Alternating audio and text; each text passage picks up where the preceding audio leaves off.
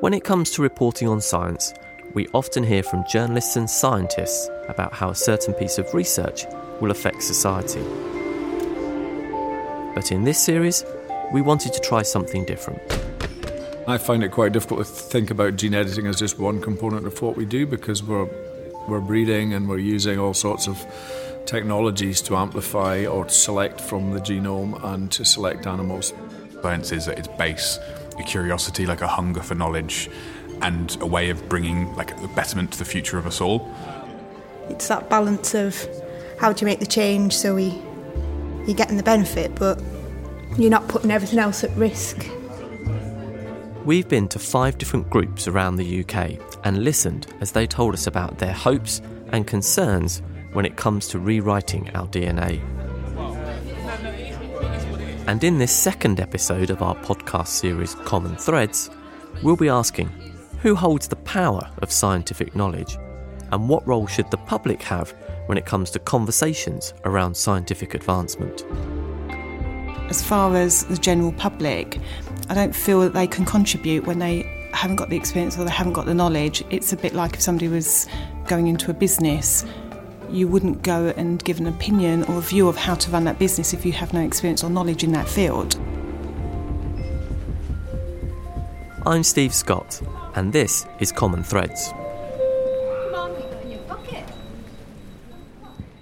In our first episode on DNA and identity, we gave a quick lesson in DNA, genes, and a technology known as CRISPR. As a quick reminder, our genes are made of DNA, which itself is made up of four chemical letters A, C, G, and T. But with technologies like CRISPR, scientists have the ability to go into that DNA and change those letters. Despite CRISPR being relatively new, for our group in Cumbria, which was made up of members from the farming community, it didn't feel all that revolutionary. Uh, David Black, a local vet, uh, mainly large animal vet, but with particular interest in advanced breeding technologies and ruminants. You've got a very agricultural audience today, really, and I find it quite difficult to think about gene editing as just one component of what we do because we're we're breeding and we're using all sorts of technologies to amplify or to select from the genome and to select animals for the future. So I think I'll find it quite difficult just to think about gene editing because I just see that as one end of a, of a series of technologies that we use and that we're going to have to use to feed the world by 2050. If there's going to be 9 billion people on this planet, we're going to have to feed them and we need much more efficiency. Also in Cumbria was Simon Burall from an organisation called Involve. He was there to help keep the conversation moving. Can you give us an idea of the other, just how you, what else gene editing would fit into? So I'm thinking that every farmer, every livestock breeder has for generations selected animals.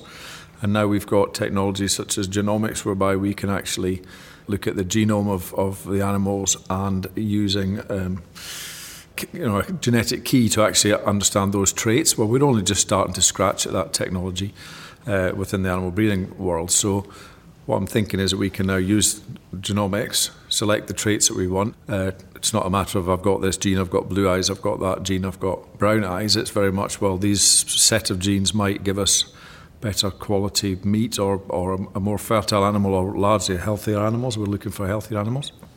So we can then start to understand genetic traits, and then by using technologies, we, we use quite a lot of IVF in cattle. We're just developing that technique now. IVF that's short for in vitro fertilisation, which, as David explains, farmers use to enhance their livestock. So we're using IVF in normally fertile animals rather than as a, an end stage breeding tool to actually amplify, select the, the, the desirable traits and amplify them.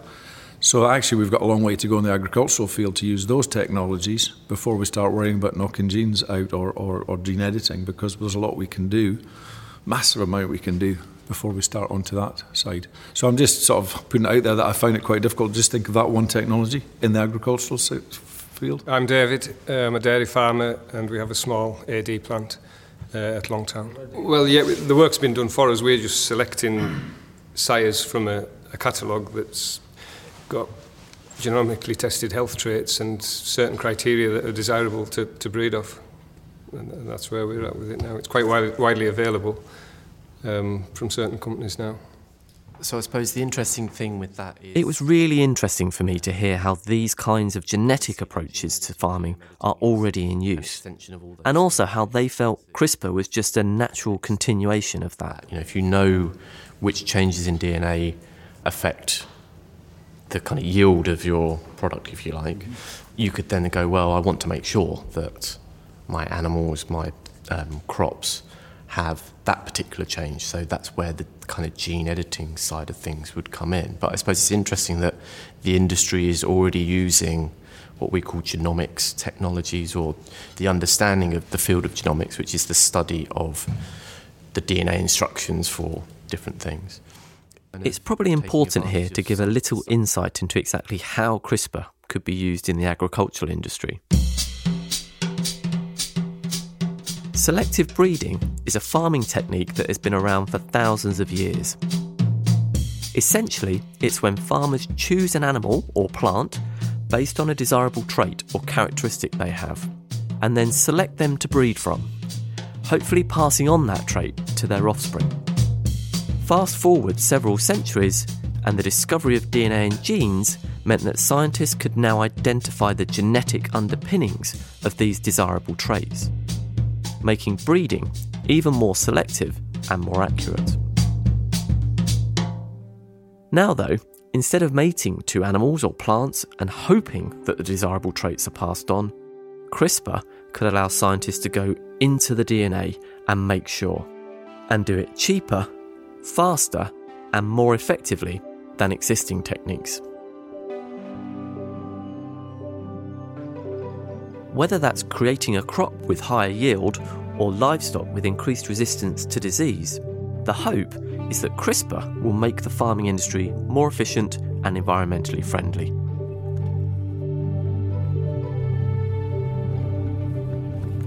But before our session in Cumbria, I had little idea of how much genetic technology was already being used in the industry. So we're just coming to Lone Oscar Farm. So to find out a little more, we spent the day in Cumbria with one of the people from this session. Hello. It's North Scariff. North Scariff. Wow, But, right but North- roundabout they uh, say Lone Oscar. right North Yeah. It's quite a Scottish way of saying I it. suppose so, yeah, yeah, yeah. No, I mean- well, Ian Powley. I'm a regional branch manager for Carrs Billington Agriculture. We supply all the needs for the farmers from feed, tractors, fertiliser, animal health products, fuel, you name it. Uh, I've worked there for over 30 years. I'm from a farming background, but my parents weren't farmers.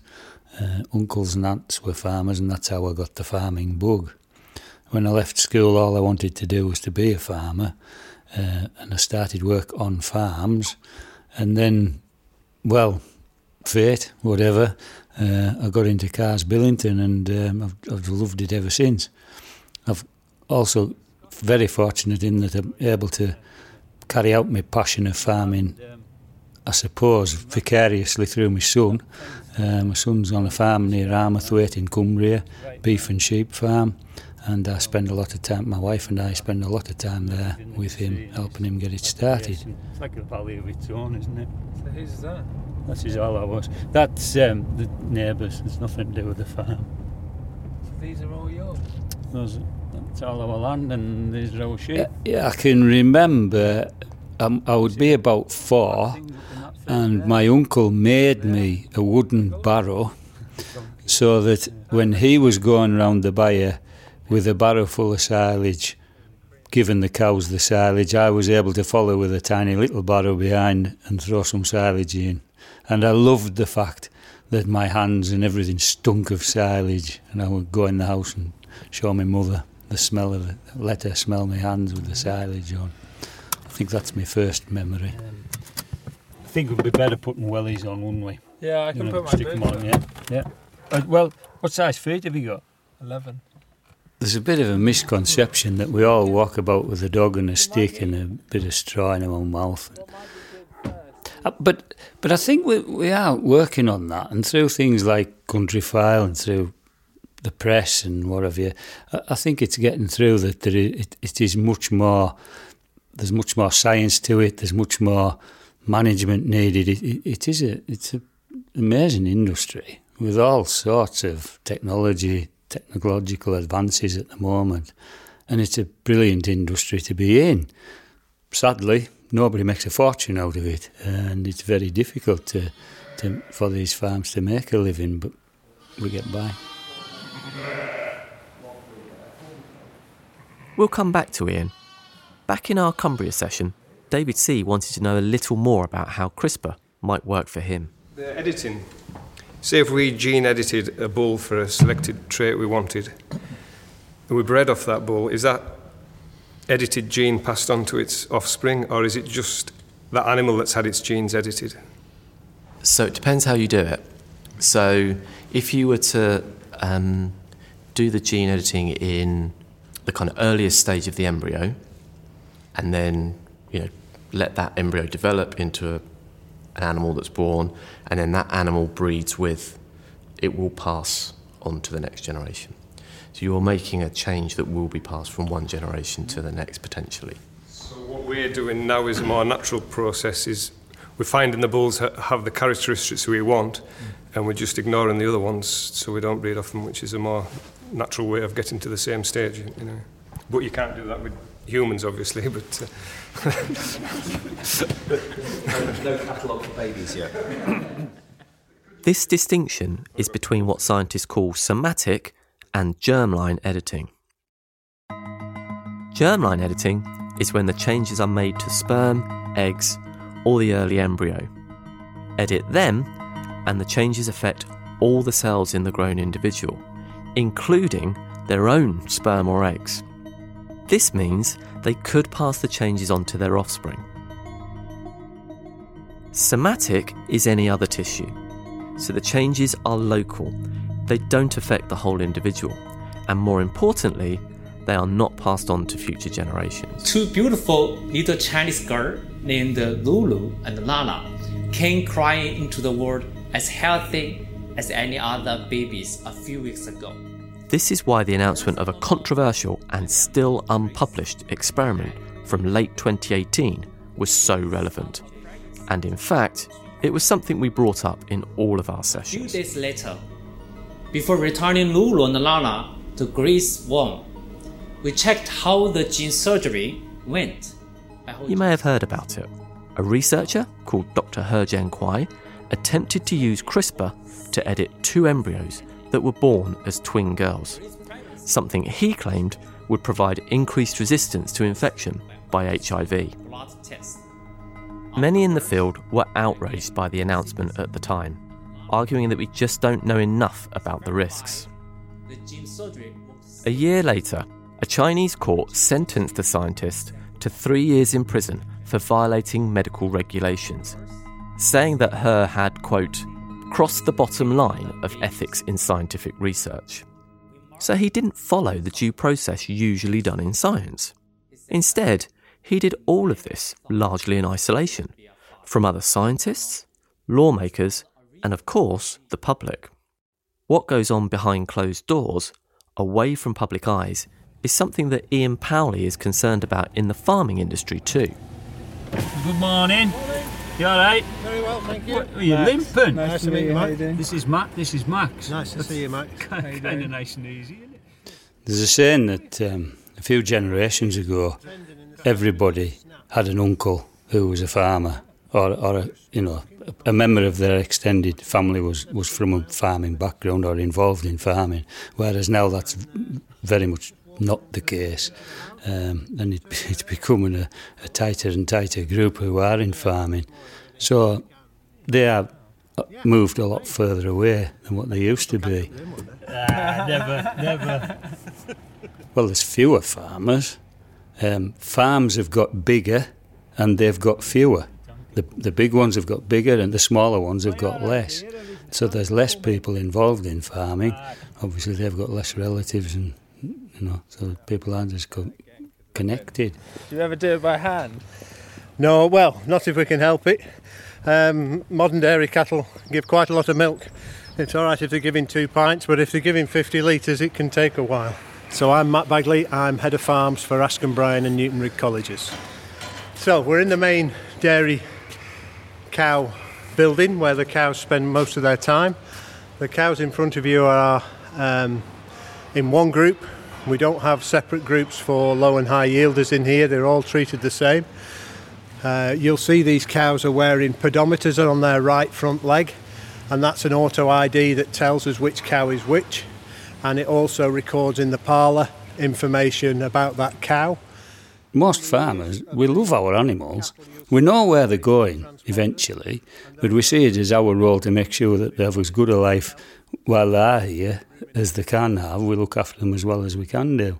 Um, and we as a, an industry, I think we're getting better at it, but we've got to tell them and invite them onto the farms, let, let them see what happens. So we'll search for cow 872 if she's got a transponder in. It's not easy to, to go and speak to strangers and tell them all about yourself. And a lot of farmers, uh, they don't mix with a lot of people. They've got pretty isolated lives, uh, and they're not good at talking to others. Um, and, and that maybe is a problem that we have in our industry. We've got to develop some more interrelational skills so that we can talk to the public, invite them onto our farms, let them know what we're doing, um, and then hopefully they'll support us.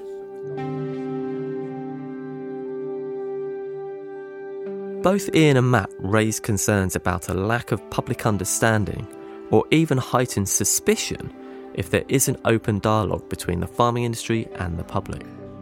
But with something as important as gene editing, should decisions involve all corners of society, including the public?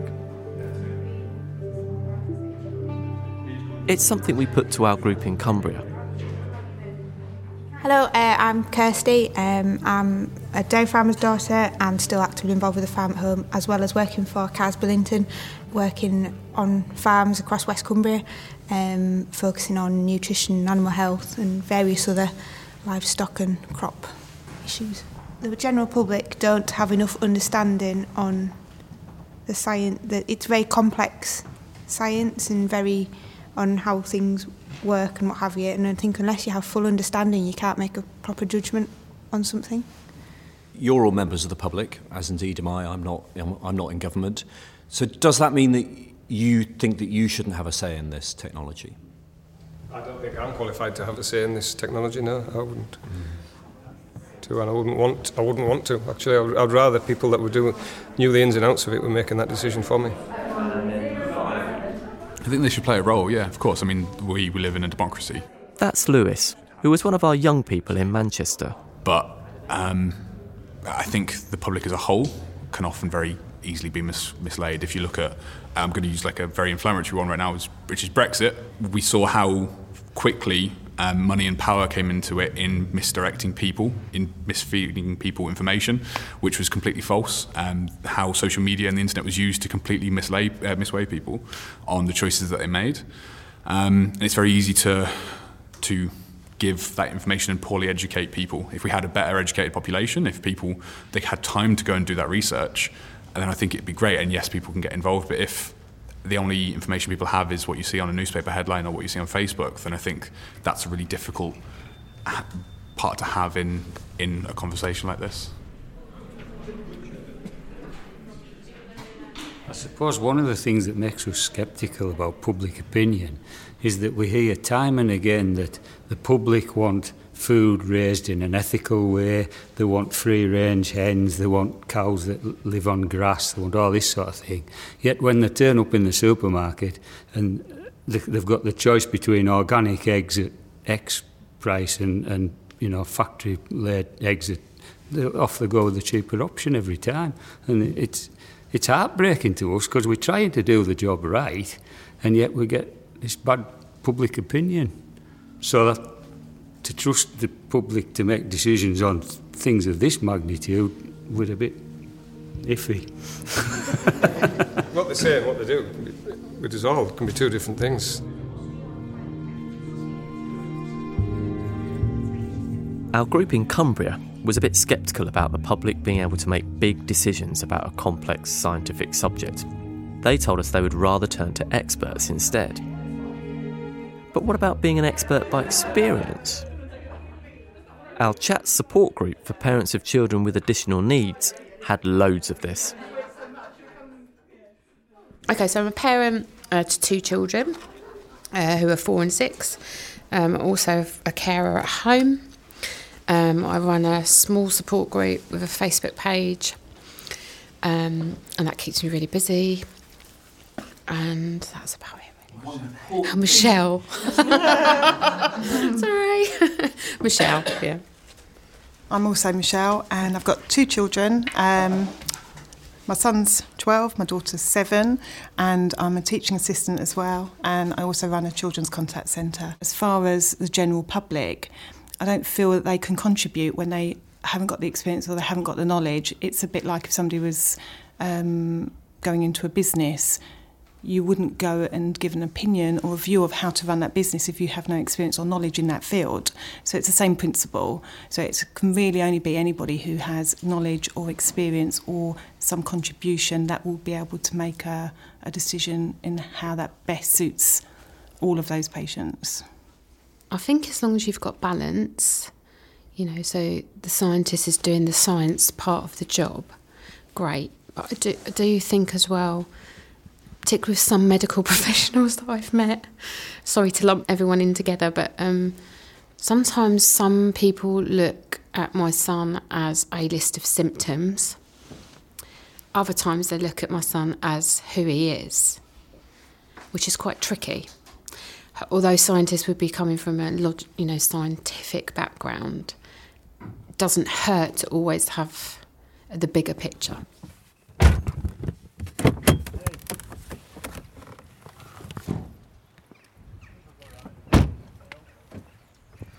What do you think can be done to sort of try and close that divide between, say, the agricultural sector and and the public? Well, it's people like you that can do that. The journalists, the media, Countryfile does a good job. Um, there's, there's lots more examples of uh, farming programs on the television that that uh, educating for I don't like that word but they are educating the public as to what we get up to and, and it's all in a it's in a good cause and doing a good job of it. And you fellas with your newspapers you know you, you can do the same thing. And it's up to us to support you to do that. We've all got to work together uh, to make our industry profitable and to attract people to buy things from us and to, buy, to attract people to come and work in our industry because we're desperate for staff as well. So you think the farmers themselves, people within the agricultural se- sector, should play a role? Yeah, yeah, of course we should. Yeah. More than they're doing at the moment. Probably, yeah, yeah. Some do. Uh, there's a farm open day in June where a lot of farms open the doors, invite the public in to see what they're up to. Um, but I always feel it's a shame that there's a lot of that goes on in Cumbria, but there's not that many public in Cumbria. It should be happening in London and Manchester, Birmingham, all them places. And uh, I know people near those cities do try, but wherever they are, it's going to be a long distance, isn't it? Maybe we should take the farms into the middle of the town and let, let people see it there. Put them all on the back of a truck. We've done. We've done that. We've done that. We've taken sheep into the town centre, sheared sheep in the town centre, and you know, given people the message of what we're up to. But we need to do more of it. In the same way, scientists could certainly do more to engage with the public. But it can be difficult because science is specialised and complicated meaning that those outside of it may not have the knowledge or expertise to understand. Academic journals, where much of this information can be found, can be hard to find and follow for some people. And on top of all of this, science can be a gradual process. Take CRISPR Cas9. It was 1993 when a researcher in Spain first discovered the CRISPR part, which is the molecular guide. Cas9 which is the bit that does the cutting, would come later in 2005. But it wasn't until 2013 that CRISPR Cas9 was used to edit the genome of a multicellular organism. Since then, huge amounts of research have shown the potential applications of CRISPR Cas9. These include treatments for HIV, cancer, and disorders like muscular dystrophy. but also creating mosquitoes that cannot spread the malaria parasite and algae that churn out biofuels. The majority of this is heavily regulated and is still taking place in the lab, meaning it can remain largely unknown to the public.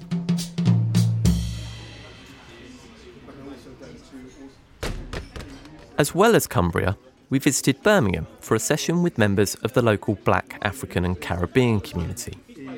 Some of them had friends or family with a genetic condition called sickle cell anemia. We'll hear more about that in episode 3.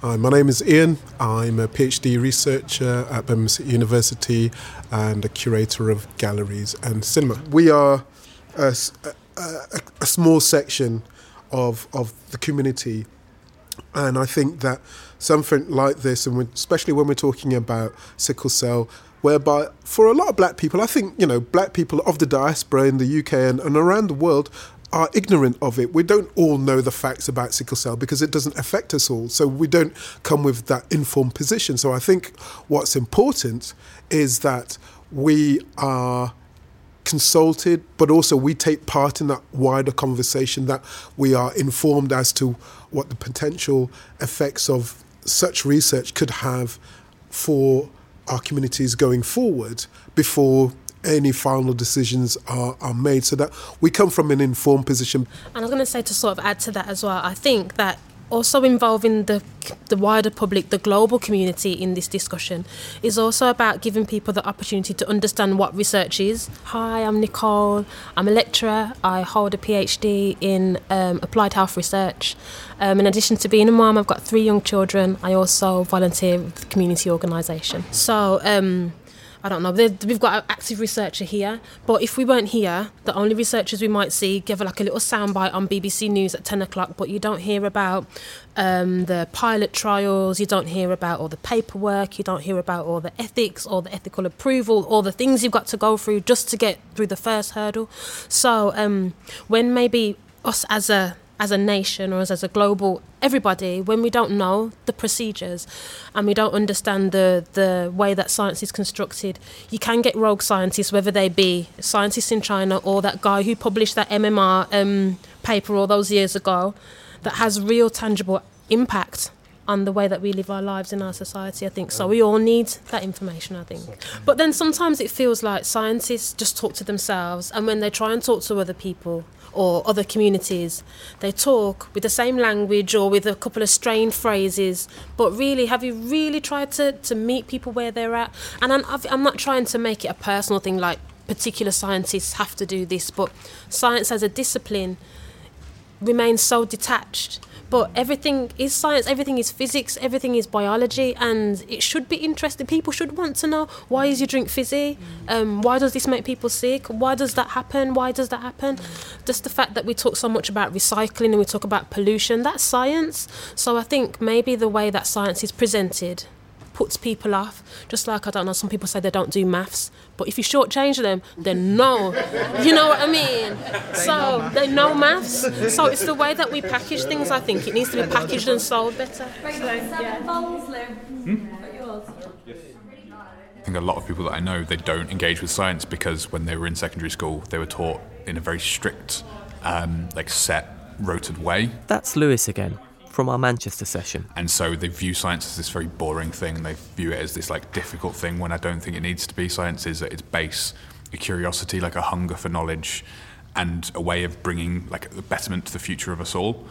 And I think for a lot of people, because of negative uh, interactions with science in the past, they still have that in their head, and so they just don't don't want to engage because it's been difficult in the past. I think sometimes as well, with the, when you say newspaper, it puts people off because not everyone's got that level of English where they can process everything that's in that paper and they, might, and they don't understand all the words and it's not that they just don't have that same understanding of the English language as what a lot of people do have. Dylan was also in our session in Manchester. Meaning that even though they are your audience, it's completely ineffective because they don't understand the language. And, and it's maybe for people who've not, not got that same same level of education with the English language because obviously when you when you're aiming at an audience everyone needs to be able to understand it and I don't think that everyone does understand it just simply because the English is too complicated and so, some of the words in it they can't understand and they don't know the definitions to so it needs to probably be broken down into smaller bits in, in a way that they can understand it just as well as say someone who reads the paper every day could understand it.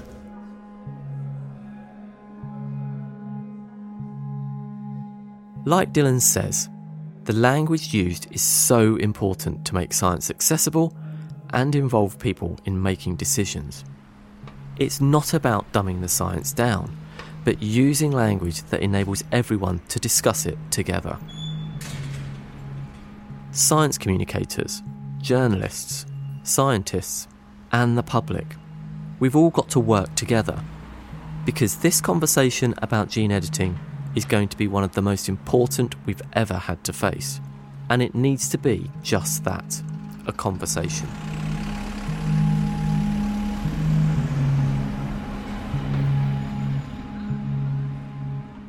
Breaking down these walls between science and the public isn't going to be easy. And in our third and final episode of Common Threads, we'll look at one of the reasons why trust. If you don't know your history, then that's what I would say. You have to know your history before you can make up your mind to do things like that. That's serious. Gene genetic, that is a serious stuff.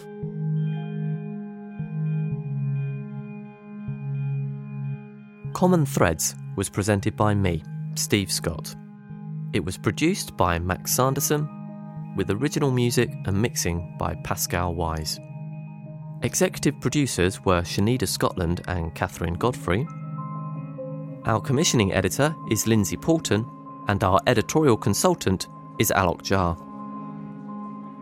Special thanks also to Matt Bagley and Askham Bryan and Newton Rigg Colleges.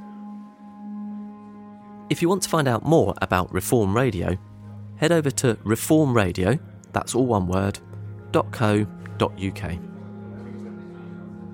We would like to say a massive thanks to everyone who attended our sessions, as well as our local coordinators Eloise from iGEM, Nick in Cumbria, Anita in Birmingham, Bella in Manchester, and Angela in Hertfordshire. Thanks also to Simon, Dom, and Lizzie at Involve, as well as Emily Glazier, who helped us coordinate the groups. We would love to hear what you think about gene editing, as well as any feedback you have on the series. Send us an email to podcasts at theguardian.com. This series is supported by the Wellcome Trust. To find out more about the project, head over to theguardian.com.